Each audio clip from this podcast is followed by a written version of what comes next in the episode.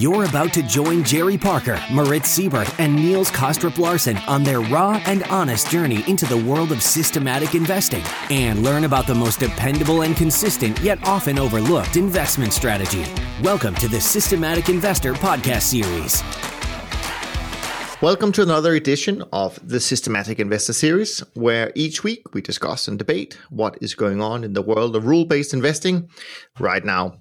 My name is Niels Kaastrup Larsen, and I'm excited to welcome my co host Jerry Parker and Moritz Seibert for another interesting discussion, I hope. How are you guys? Always good. Very well, thank you. And you?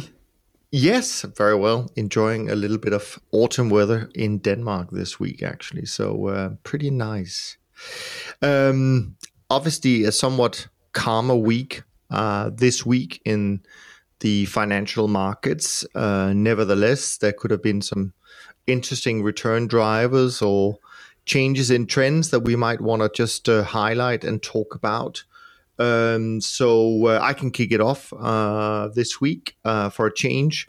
So on our side, really, we um, what we really saw was um, continued reduction in in our equity exposure, um, partly from um, reducing long positions in the US, where it's really been the only long positions we've had for a while, but then also adding to short positions in in Europe, which means overall our long positions are uh, somewhat uh, reduced and, and and and significantly reduced from what they were before the last uh, wobble in the stock markets uh, 10, 15 days or so ago.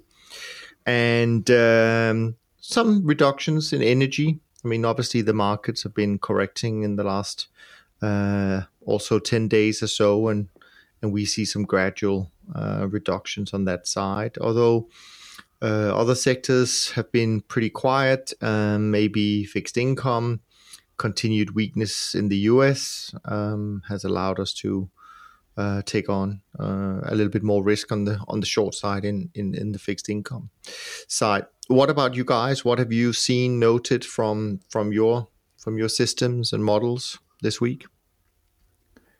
Very uneventful on my side. Really, nothing much happened. Um, you know, steady week back and forth in some of the markets, but no uh, changes in positions, uh, no reductions in size. So very, very quiet. Okay. What about you, Jerry? Anything exciting going on in in your diversified portfolio? Not really. We had some reductions in the stocks and some new long positions. Uh, it seems that in the stocks, uh, sometimes the the recent worst performers can have a good uh, week or a good day when the markets are weak. Uh, people are looking for bargains and shifting from tech to more boring names and ideas. So saw a little bit of that long Disney this week and continued weakness in some of the tech sector, but pretty quiet. I'm I'm happy for quiet. yeah, in our business, sometimes quiet is uh, is often uh, very good.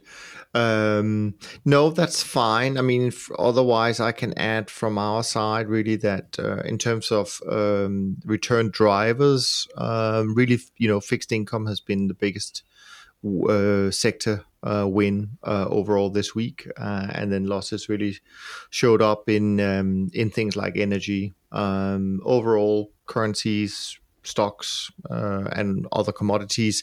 Pretty quiet, maybe with the exception of coffee. Coffee seemed to be, you know, heading north now, and and you know, short positions were hurting a little bit this week, but other than that, um, nothing nothing much. Pretty focused on, or pretty concentrated, I should say, on the uh, on the U.S. fixed income and overall a, a positive uh, week, all in all.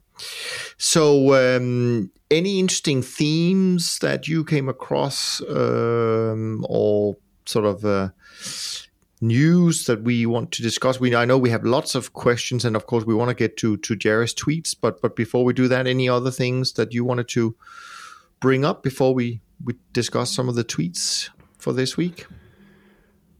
Well, I was sort of hopeful that um, the 500 point rally would stick, and we've sort of had a little unwarranted sell off, and now we're going to go back and we're going to reduce this volatility, and it's not going to get crazy anymore. But then the sell off later in the week, and then the renewed increase in rates. Uh, so I think we're in the same situation. Um, could be rock and roll next week with the stock markets uh, seeing um, lows, and uh, we'll see what happens with the dollar. It's a big part of our portfolio. Hopefully, uh, that trend continues. Yeah, yeah, no, absolutely. Why don't we just uh, jump straight to to your tweets? I know you you were just mentioning before we started that you might have had the the biggest response of all times to one of your tweets this week. So uh, that sounds interesting, but uh, we can take them in chronological order or whatever order you wish uh, to uh, to bring them up today. Yeah, so this one got a lot of responses, probably the mo- most I've ever had.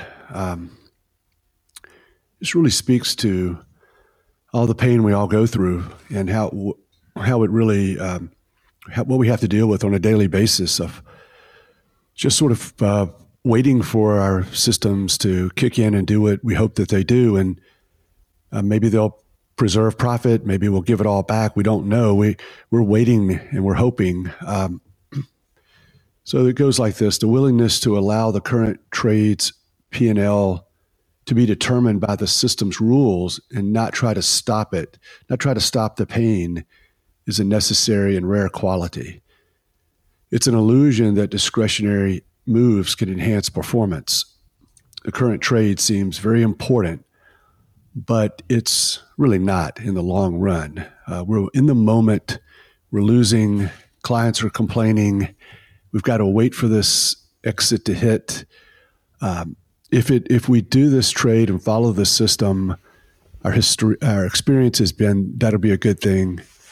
Uh, it may not work in this particular situation, but I'm in this situation, and I really feel anxious and pain that by following the system, this particular trade may not work out. But I am committed to all of the trades working out and understanding that over time, uh, following my system religiously to to an extreme uh, an extreme way will produce the best results. But these results right now seem so important, and maybe if I just liquidated quicker, did a discretionary non-system trade move, um, I could actually help myself here, and it just sows the seeds for worse performance in the future. And it's an illusion because this trade is not that important. You know, maybe if it is you're trading too large or you're trading that market too large uh, or you have bad clients. I don't know. But uh, st- stick with it. And this just resonated with people. And that I think that, that we all, f- you know, we're helpless because the clients are like, I don't want, do I really want a trader and a manager who is waiting on that dumb computer and just sitting there and is and cannot move until the uh, system rule gets hit. And so and we are like, yeah, we kind of feel the same way, even though in the long run we know that's the best approach. And I feel like that a lot of us feel like we're in this together and we trying to encourage each other. And uh, this was just an overwhelming response to something I just had like come out of my brain. It was one of the rare tweets where it wasn't a copy paste from someone's article. Um, yeah, I mean it's so it's so it's it's interesting and it's so true, and I think you definitely hit a nerve with people, and it, it and it's interesting, right? Because we we tell people, and and because we believe in it, that having rules and having the ability to backtest, get comfortable, understand, you know what what the parameters in terms of risk and reward uh, will most likely look like. That's really what we why we you know part of why we embrace the systematic versus the discretionary where you have no way of of backtesting you have no way of knowing yet having all that comfort from the past as you rightly say jerry it doesn't make it much easier in the moment right um, and it's so funny that that the, these you know maybe it's just recency maybe it's the fact that we you know we focus so much on recent performance um, even if we know to know better, so to speak, um, that that that that bias within us is it's so strong. Um, I don't know. I, I think it's absolutely true, and uh, and and it's something that we have to continue to to discipline ourselves with uh, not to get um, emotionally involved. Any thoughts on your side, uh, Moritz? Well, I uh, absolutely loved that tweet. Um, I retweeted it and liked it. Um, has so much wisdom in it. I mean, the fact that you know we know that the trades that we do, each of those trades has the same expectancy, and the current trade just isn't that important. It's only important because it's happening right now. It, it's not more important or unimportant than any of the trades we did in the past. And it's so easy to forget that, right? Because you live in the moment right now. You have that trade. Maybe you've sized it too large. That shouldn't happen, but you know that's one of the ways that a trade can become too important. But other than that, it's just one trade out of so many that we do that really, um, you know, you shouldn't give it that much attention. So that's that's just great there. And also the fact that yes, if you have a system, if you run that system, just go with it. A even a basic mediocre system, I believe, following that basic system is better than discretionary going back and forth in in those noisy markets. So they will come with pain, and it's exactly at that point where you must not break. You must not break. Just continue following those rules because if you change them right then and there, you've changed the system and you'll get something different going forward. And there's no no longer any reliability in in what you've tested for the past. So how can we do a better job, uh, or or how can we help investors better to not focus on on the recent performance? How do we? What do we? I mean, we've tried for decades.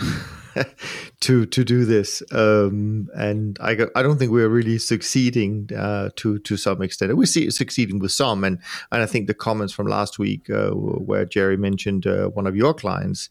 Just coming back to you, I think it was in February saying, you know, all I need to know is you're following your system and, and things like that. So clearly, there are some people out there who fully uh, understand, embrace, and understand the difficulty of sometimes following a system but the importance of it as well.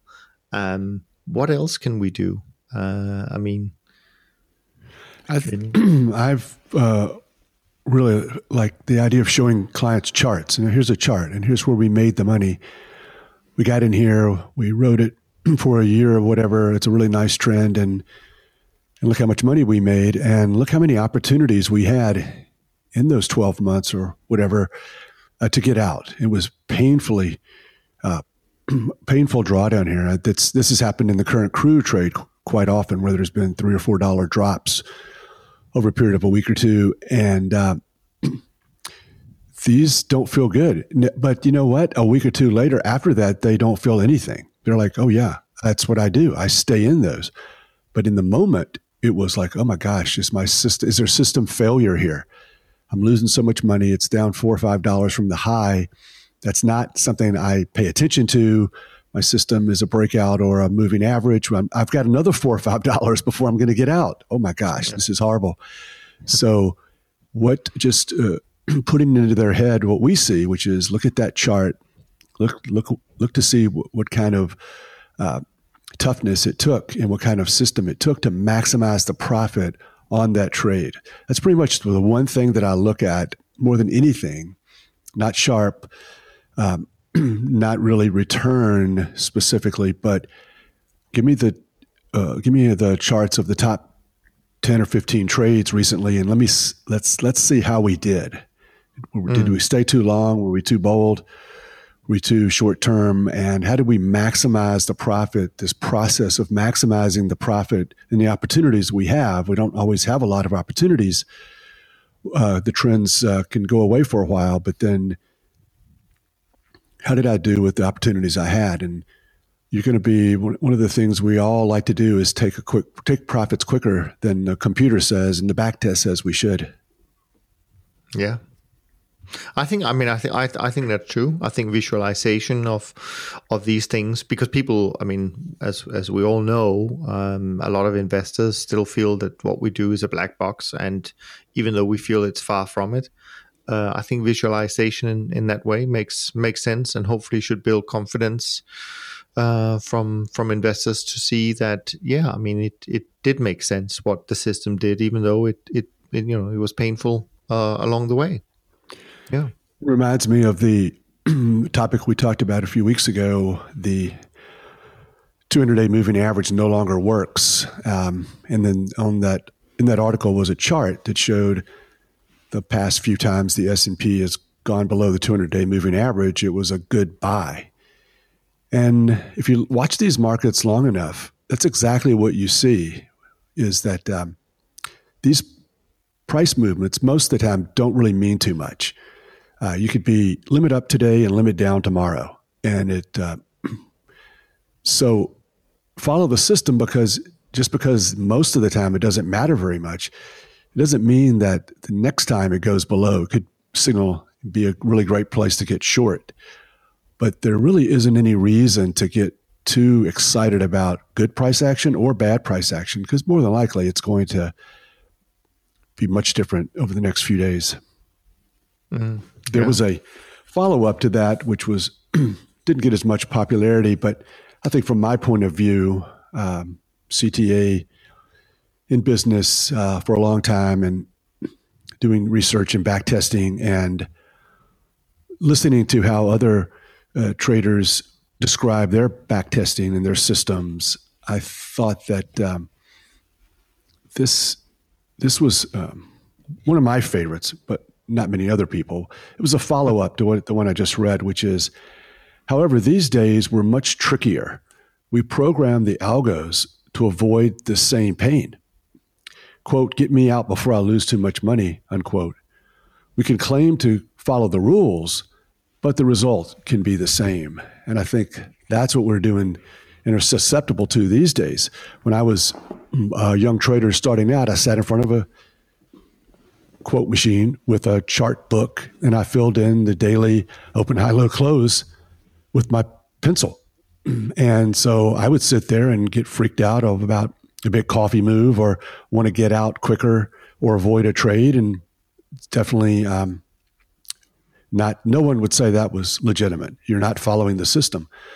But now I think we have the temptation and the ability to program in those same bad um, ideas to take small profits and um, somewhat over uh, have other features that prevent more of a traditional approach to just uh, following breakouts or moving averages or price trends. And we can say, well, it's just part of my rules, and yet it kind of does the same thing that we used to have to do just uh, you know, with when we didn't have uh, fancy computers and uh, people program them for us. I think that's a great, great point, and it's very, very important. Actually, um, I remember just uh, in back in February when we had the, the the, the big correction in equities, which was really, really painful for uh, a lot of managers, including us. Uh, even though it came at the back of a great uh, period, but still, it felt uh, painful. And we had a lot of inquiries about people uh, asking, "So, what are you going to change to avoid this in the future?" And the answer was really, well, probably nothing. Um, because we're not here to try and fit our systems to avoid a three day losing streak, however painful it is. If anything we look at uh, over the long term would decrease uh, in value just to avoid uh, that kind of event, so to speak. And I think that goes, you know, to to your point, Jerry, that it's so easy, I guess, and it's also uh, tempting to try and continue to come up with changes to your system to um, to make it look smooth um, or smoother. Uh, I don't think trend follows will ever be smooth, but but it could be smoother, and um, and that's a really dangerous path to uh, to to to go down on if you don't fully understand the consequences. Because every time you change your system, however, however little um, you you run the risk of that change being quote unquote bad for your system. Um, and so I know certainly on our side, I don't know about you guys, but but but on our side, we we rarely changes. Uh, you know our our model. It has to you know it can take years from before we we make a meaningful change to it because we really don't want to uh, to to run that risk. Uh, so to speak. Yeah, you certainly don't want to um, change it uh, just uh, just in response to a three day downturn in the equities, right? It's just one of the things that we have to accept, period. And uh, yeah. you know, sometimes I think, and I actually once did that that exercise myself here on a spreadsheet, is if only investors looked at performance numbers less frequently, right? I mean, some of the some of the funds they report monthly numbers, but if you reduce that to say um, annual numbers and you looked at CTA performance on an annual basis only, so there's one data point per year, right? Most of the volatility goes away. You don't see periods like uh, the week before last, right? You, you don't you don't feel the pain because it's no longer part of the data set. I know that's not what investors do. They want ideally to have even intraday prices, which I don't understand.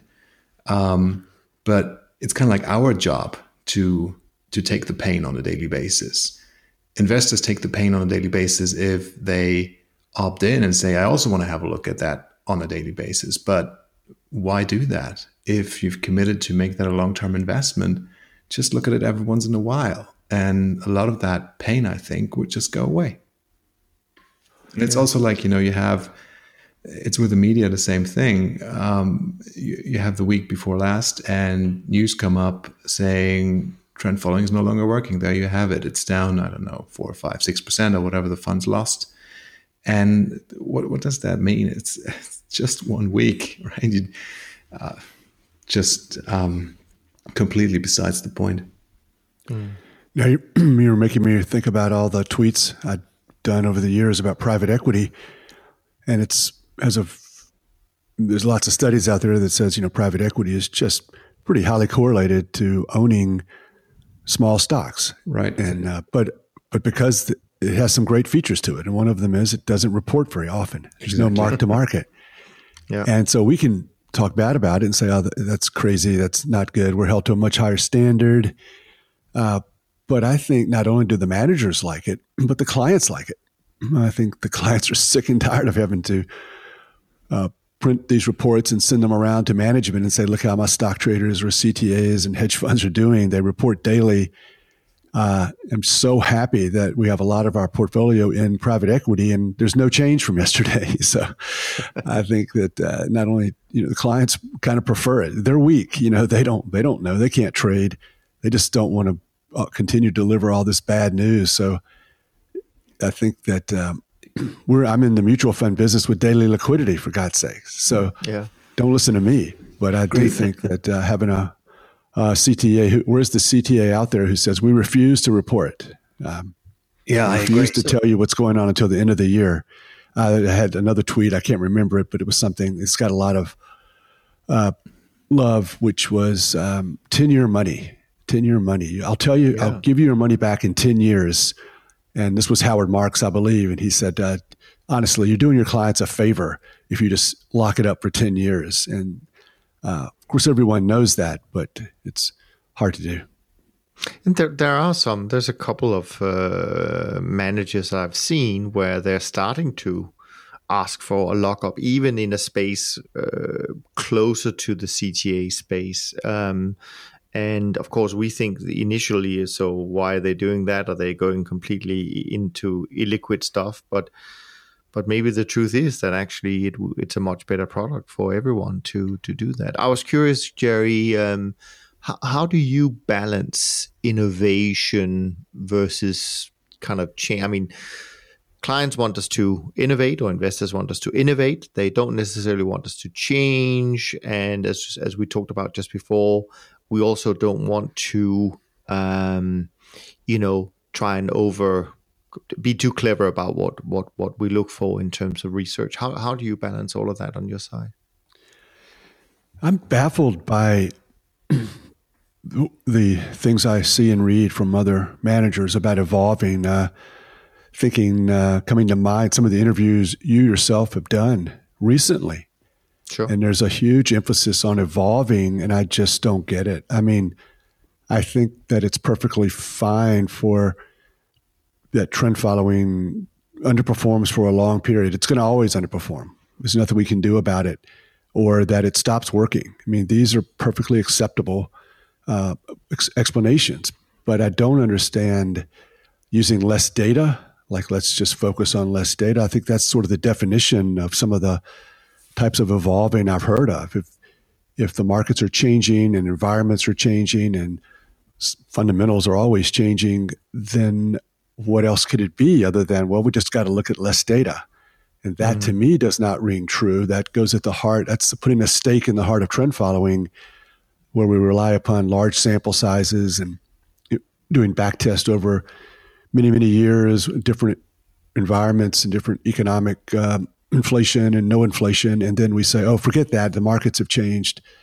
Uh, less data and we'll overweight their most recent data or something. So I'm a little baffled by it. I, I'm always making sort of improvements uh, uh, more from an understanding point of view. I fundamentally got something wrong and um, didn't handle the money management correctly. But when you look at all the data, like we like to do, all of the data, you, the chances that you're going to change a parameter um, or have a tremendous insight to have a material change, I think it gets less and less every day because you're just adding, um, you know, the more data you have, uh, the less I can really change. I think the CTAs, at least the way I trade, when the markets fundamentally change and what we do doesn't work, I'll probably be the last one to know because the first 20 or 30 years of my data set, what we did was wonderful. It's great. And I believe it will come back and continue to be wonderful. But I'm really baffled by how one can evolve without uh, making the system less robust.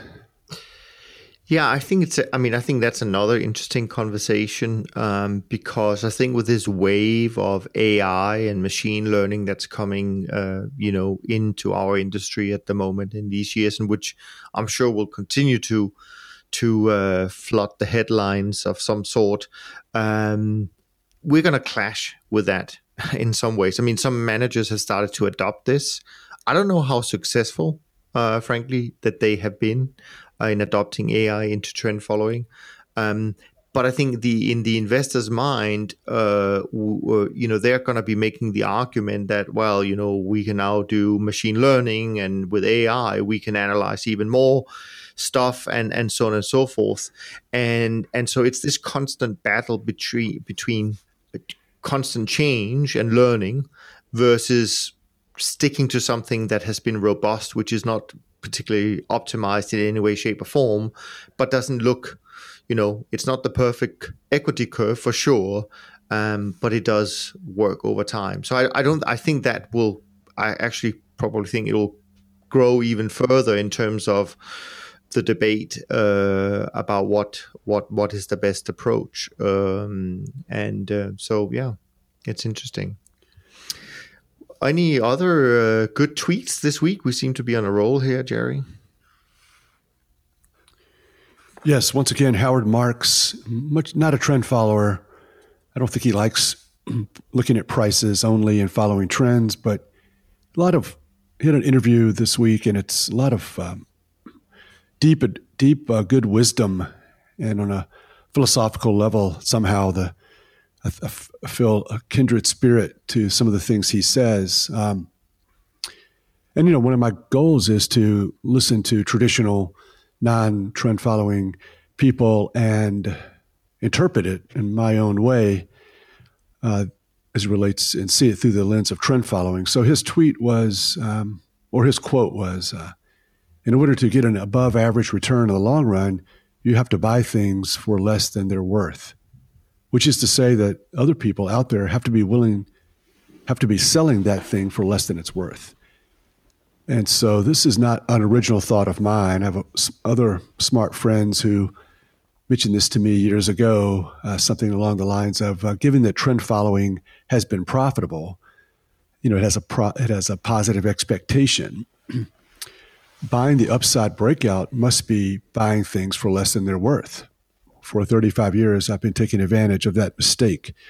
Mm-hmm. Hashtag anchoring. So I think um, buying the highs, whatever that means, the 50 day high, the 100 day high, getting long um, at a breakout level or a moving average crossover, you know, by definition, it's not the lowest price you've seen recently.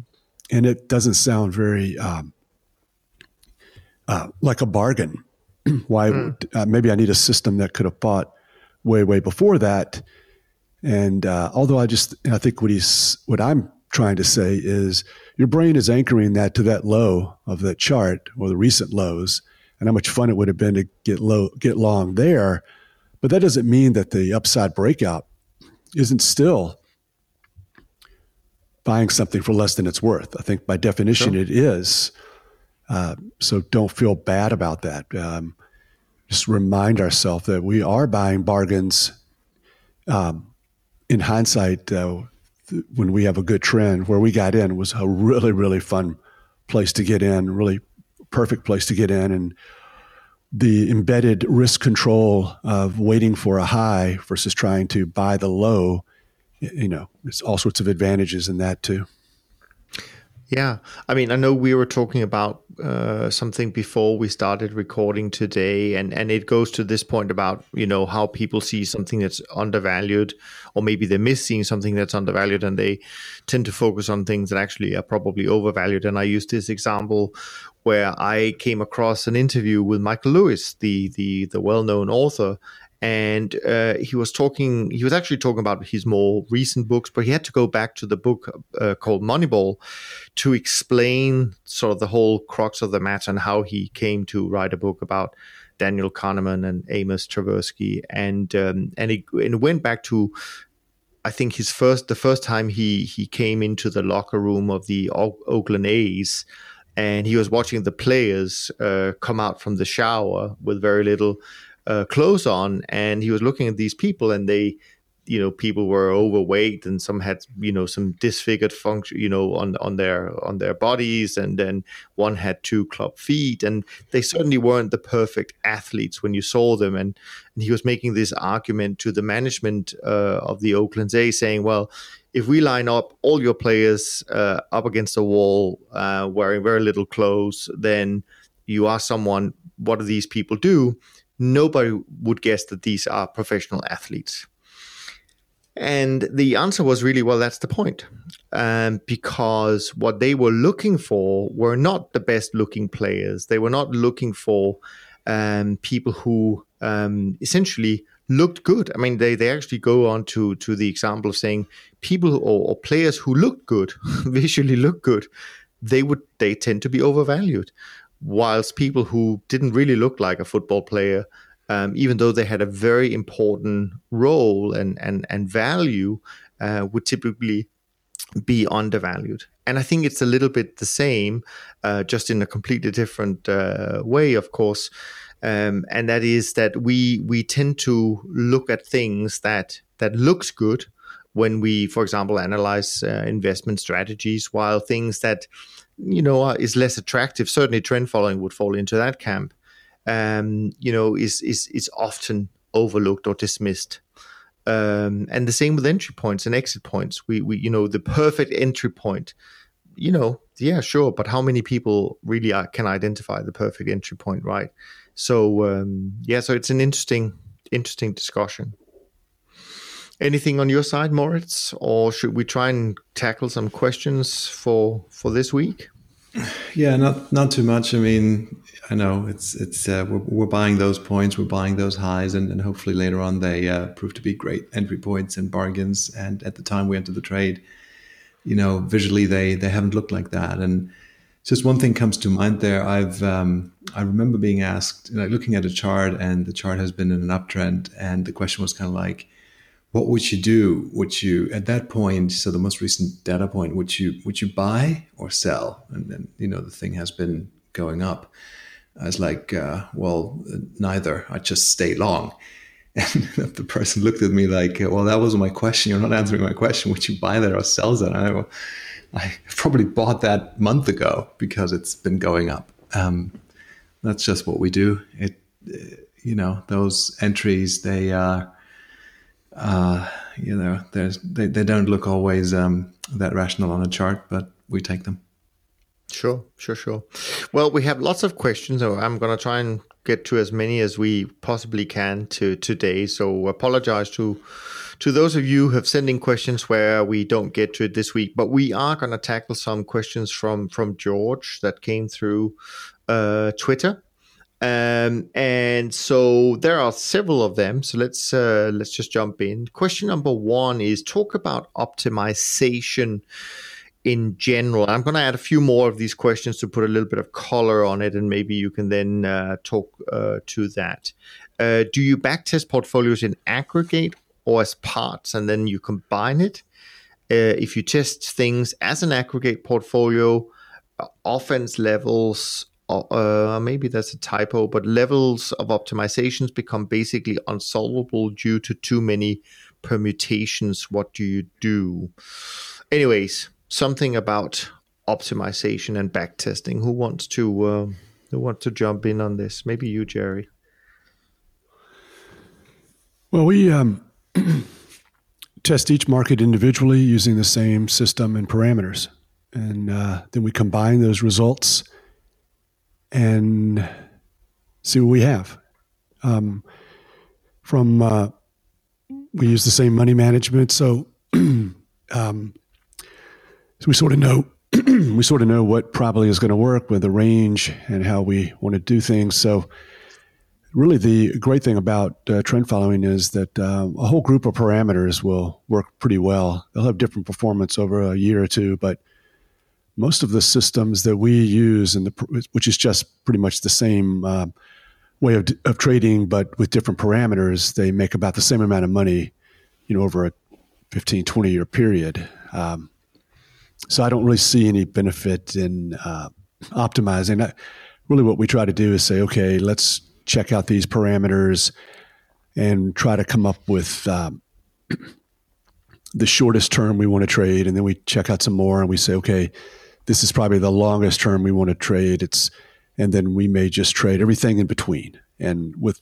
without regard to actual performance of.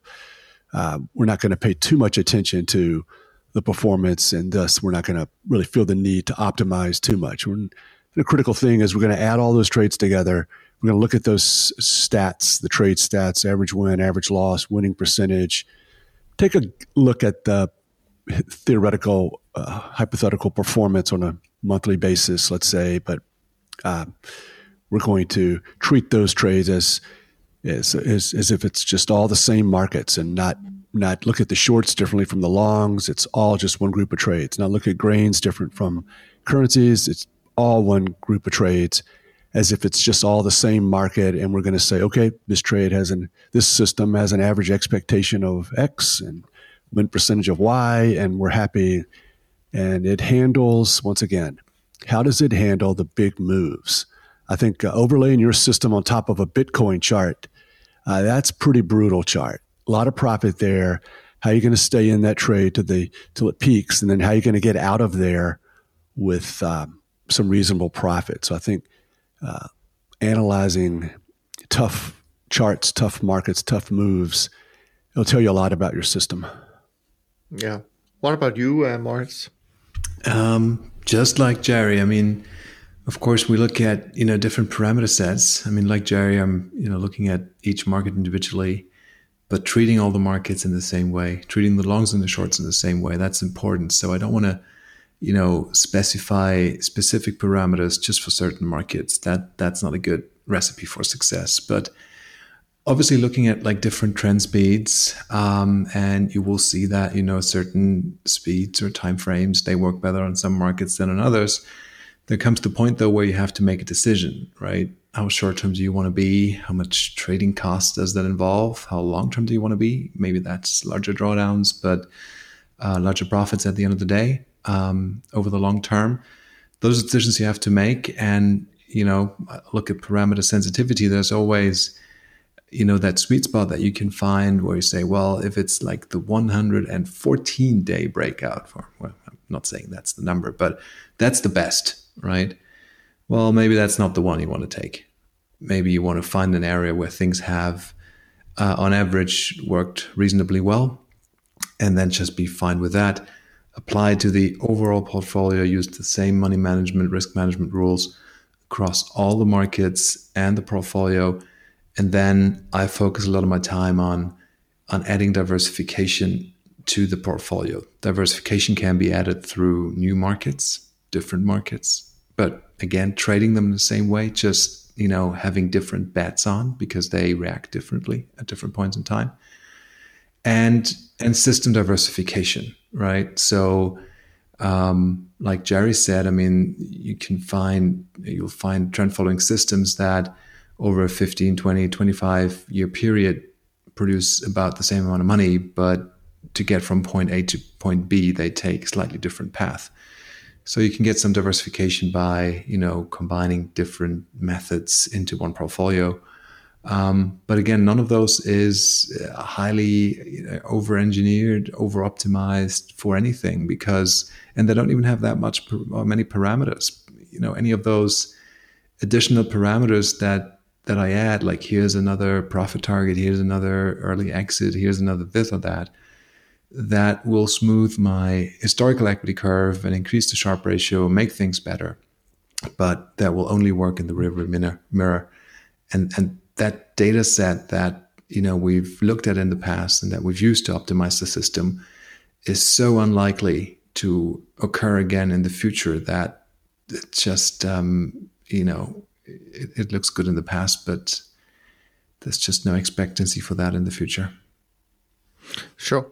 So we probably do something uh, similar, yet uh, a little bit different. So of course we also trade, you know, all markets the same way. We treat them individually and so on and so forth. But we do do something different, or we have done in the last twelve years, and that is we essentially look at many, many different uh, combinations of parameters. Um, you know, hundreds of combination of parameters, and then we have an automatic selection process. Um, and um, in the old days, uh, when we first started doing this, we could simply only run it once a month uh, because it took so long to compute. Um, but nowadays, we, we, we actually do it every week. Um, it allows us to, uh, and, and often, very often, there will be no change uh, in the lineup, so to speak. Um, because we want to select a subset of all of these parameter combinations that we quote unquote think are the best based on certain rules. All of this is systematic, it's automated. And I don't think necessarily that performance changes a lot whether you did this on an annual basis or quarterly basis or weekly basis. But it uh, it does allow us to make very only very small adjustments when we do see uh, a change in parameter combinations, which helps us not to show any footprint in the markets from a trading point of view, but it also allows the model to evolve over time or to recalibrate, I would say, because it's not changing, it's not a different model, it's just recalibrating itself. And so what we what we may see, for example, is that the time horizon of our look back period could shift from say more medium term at times to more longer term at times and so on and so forth so you know, just a different way to approach uh, that point. I think a lot of this goes mostly, to some extent at least, mostly towards sort of entry points and so on and so forth. And actually, it's my belief that the, the least important thing we do um, is probably the entry. I think the exits and the risk management are are more important. But so so we do it differently uh, to to answer your question, George, uh, about these things. Um, but in general, it's the same philosophy about treating all markets equal, being fully diversified, etc., etc. So great questions. Appreciate that. George had a few extra questions that I will try to. Um, Right. So the the next question he has is how do you determine when a model is broken? do you fix broken parts of the model or just the whole? Uh, if a backtest includes markets that don't make money over the life, do you re-optimize those markets or let them ride? Question mark. I think we've touched a little bit upon this, but maybe you want to deal with the question about the model being broken and how do we how do we fix that? Do you want to start on this one more, no, the, Jerry? The second question is much easier. We just, um, you know, if you, it's inevitable that you're going to have some. Once you've done your your testing and your research, you're you're happy with your system. It makes good money, and uh, you're going to have a couple markets in there that underperform, lose money, and then some that are amazingly great. Uh, so you don't do anything with either of those. You size. The, uh, we we size weight those markets on the portfolio, uh, we pay no attention to historical performance. Um, let's say wheat is uh, not a good performer, cocoa, bean oil. Uh, they're great because they add diversification. So they get an equal weighting with uh, the yen and the crude that are probably the best money makers, let's say, and, mm-hmm. and some stock out there, of course. Um, but they get a weighting uh, that's based upon their contribution to, por- to the portfolio based on correlation only. All trades make the same amount of money. Well, wait a second. Wheat lost money. Okay, that's another show. We'll get into that, but trust me, they all make. We we need to assume that their expectation for every trade is the same. Um, when a system is broken, I think um, you know it's that's a tough question. Uh, trend following looks broken um, hmm. because there's no trends now. Okay, so my system, though, let's say we, we have a good trend period, and uh, I still think that it's not it's broken, and I'm too short term. I'm too long term. That's where I'd start looking and asking questions. Uh, I got out too quickly. I had a big profit, and I gave back too much profit. I'm, I don't have um, the Bitcoin. You know, how did I do in a choppy market, I'm going to do well. I'm going to do really well in a choppy uptrend, crude, heating oil, because I am longer term. I'm not getting shaken out. Market goes back to the highs. I didn't get out. Uh, a parabolic trade like Bitcoin and some of the amazing monster trends, I didn't even need to be long term because it was like straight up. Then, okay, how are you going to get out of that trade when it finally does turn around? And with and not give back all your profits very quickly as it sort of crashes. I think that's a problem these days is the crashing in the stocks and in all the markets. Uh, so, how am I handling these individual trades that where there's a lot of profit opportunity? Maybe that's what I'm looking at first, rather than looking at the back test. Maybe.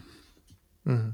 Yeah, no, I think that's an important point also uh, to to uh, reiterate is this thing about yes, you can have markets that actually have not produced a profit for for years, yet they have an important they can still play an important role in the portfolio.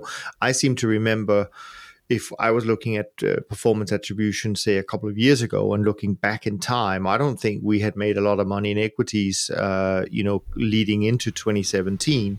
Yet since 2017 um, it's all equities to a large extent. So you want to be careful with, uh, and I completely agree. That's certainly something we found on our side as well. And that is in the very long run, whether it's 20, 30, or 40 years, uh, you know, doesn't really matter, but it's the very long run. We believe all markets will be able to produce the same level of performance. We see no reason why that should not be the case. Um, so, so uh, yeah. Anything you want to add uh, on your side, Moritz? Um, um, yeah, sure. I mean, just I mean, what, what what I do is just I I sit back, look at the markets, and ask myself: Is the system doing what it's supposed to do given that market environment? And if there are no trends, we're trading a trend following system. We're not expecting to be making money, so the system is exactly doing what it's supposed to do. And and so that that is a a question that I ask myself all the time: like, did something change? Um, is is this now behaving in a different way than I was you know I'm expecting it to behave and and you know the the answer is thus far no and and then also um, I want to be objective about about the time periods here I mean even if you know we have you know 3 years in a row where performance hasn't been as good as it has been in the past if uh, if I can test a system for 30 years and I have a 30 year record on that then three years, that's like 10% of that sample size. And just, you know, statistically speaking, at 10%, I mean, this is just not large enough a, a set um, or a quantity to arrive at any conclusion and say it's broken. So, you know, I think we're coming back to that point of, um, you know, how frequently do you observe those type of things and, and how long does the pain last? It, you know, it may last, you know, four or five years and I still wouldn't say the system is broken because it's not yet enough data to jump to that conclusion. Um, of yeah. course, I'm following. I'm following, you know, what I read. I mean, is how much money is there in trend following? Are, are we all trying to hit on the same thing? Is that having an impact? Um, well, I, I, don't know that. I I don't have a 100% firm opinion on that at that point. But you know, those are the type of things that I'm mindful of and I'm, I'm looking out for. Um, and um, yeah, that's I think that's the most important thing for me. Sure. No, absolutely. Now, George had a third tweet with the final questions. I think those are these some of these questions, uh, by the way, we've already hit on. So maybe we just want to hit on the ones that that um, you know you feel we have not already discussed. Uh, but he goes on to ask: uh, Do you do market level optimization? Do you avoid cur- how do you avoid curve fitting? At some level, all systematic becomes discretionary. How do you choose the best parameters? Uh, best backtest result, most logical, so to speak. Um, any final thoughts on on these type of questions? Uh, I think we already talked about parameters, so to uh, earlier on. yeah, it's. I think uh, there, you know, obviously there's a little bit of um, preference, personal preference on what uh, is important to you. You know, Sharpe, I think, is uh, important to a lot of people. Um, I've already said I like uh, average win, average loss, the ratio of average win divided by average loss, percentage of winning trades. I don't want to pay too much attention to the uh, theoretical back test, the theoretical equity curve. Uh, how frequently am I going to make money? My 12 month rolling uh, rate of return, or uh, so I think that's where a lot of it comes in. And I'll choose different parameters or different ways of trading than other people. Um, and so I think maybe that's what he's asking, and I think that's fine. And uh, but uh, yeah, so I, it's at some level there will be once we look at the analysis, uh, the the runs and the systems, we have to make a decision how we're going to do things. So I guess there is a little bit of discretion in there, and uh, but I don't think it's bothersome. It's it's, it's obvious. Sure. Sure, no, I agree. I mean, there is obviously subjectivity in the research process, um, but once it's past the research process, at least on our side, there's no further subjectivity or discretion. It's all uh, rule based, and that's also why we decided to um, automate the parameter selection, so there was no, you know, quarterly or annual meeting saying, "Oh, we need to allocate a little bit more to this time frame or to this time frame." I mean, we we wanted to avoid that, but it doesn't mean that that's the right way to do it. It's just our way way of doing it uh, for sure. Any final thoughts on on on this question from you, Moritz? Or well, we are um, active, systematic managers, right? I mean, you uh, design a system that is that is your preference, that's your choice. Um, you set the rules in stone. Uh, you run with it. Now, there, like we, I think, uh, said in another episode already, there there may be points where you decide to make changes to those rules. Maybe minor changes, maybe changes in the money management rules, maybe you're adding more markets. That is all the active part of that, right? It's it's not passive buy and hold. You always do the thing for the rest of your the same thing for the rest of your life. That that's not what it is. But the rules may change ever so slightly. It doesn't impact or affect the character that there's still a trend following model that's highly diversified across many different markets that we trade. That's always going to be there. And and you know, when we have the rules and they're ready to go, well, I'll just go with them.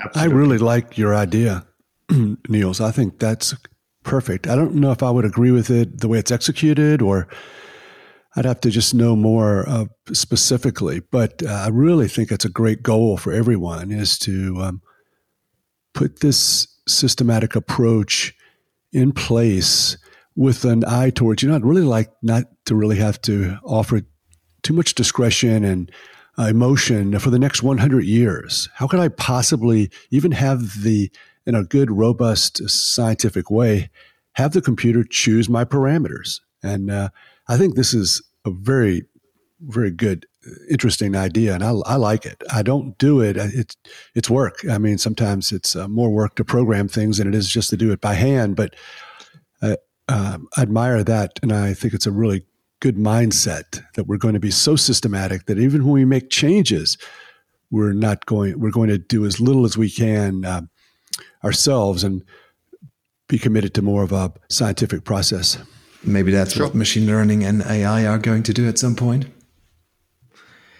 Well, in a sense, we, we, we you know machine learning is nothing new, right? We've we've we've we've had it. Uh, it's just becoming maybe more more popular and more advanced with, you know, the the changes to uh, what computers can do. But the the idea of of choosing certain things within trend following, and also because trend following is generally a slow moving, you know, strategy. It's it's certainly doable. This was, you know, it's funny because we've made three major changes in the last uh, twelve years or so, um, and this was the first one. So so this goes back to two thousand and six, uh, having automation in our parameter selection. So uh, so it's actually nothing new uh, in that sense. Um, but maybe, as Jerry says, maybe more and more people will go down that uh, route as well.